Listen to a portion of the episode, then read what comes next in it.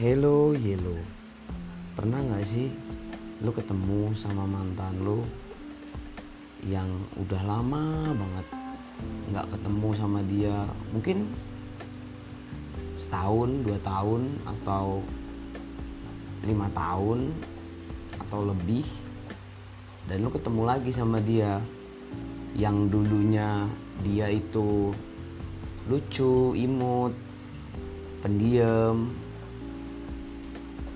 gemesin, dan sekarang lu bertemu sama mantan lu yang udah punya pemikiran yang berbeda, sifat yang berbeda, karakter yang berbeda,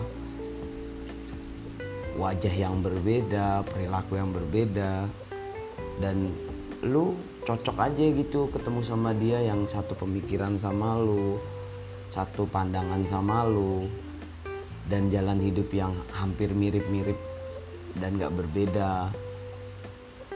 Dan lu berhubungan lagi sama dia walaupun dia jauh atau gimana, atau dia punya persepsi yang berbeda sama lu mungkin.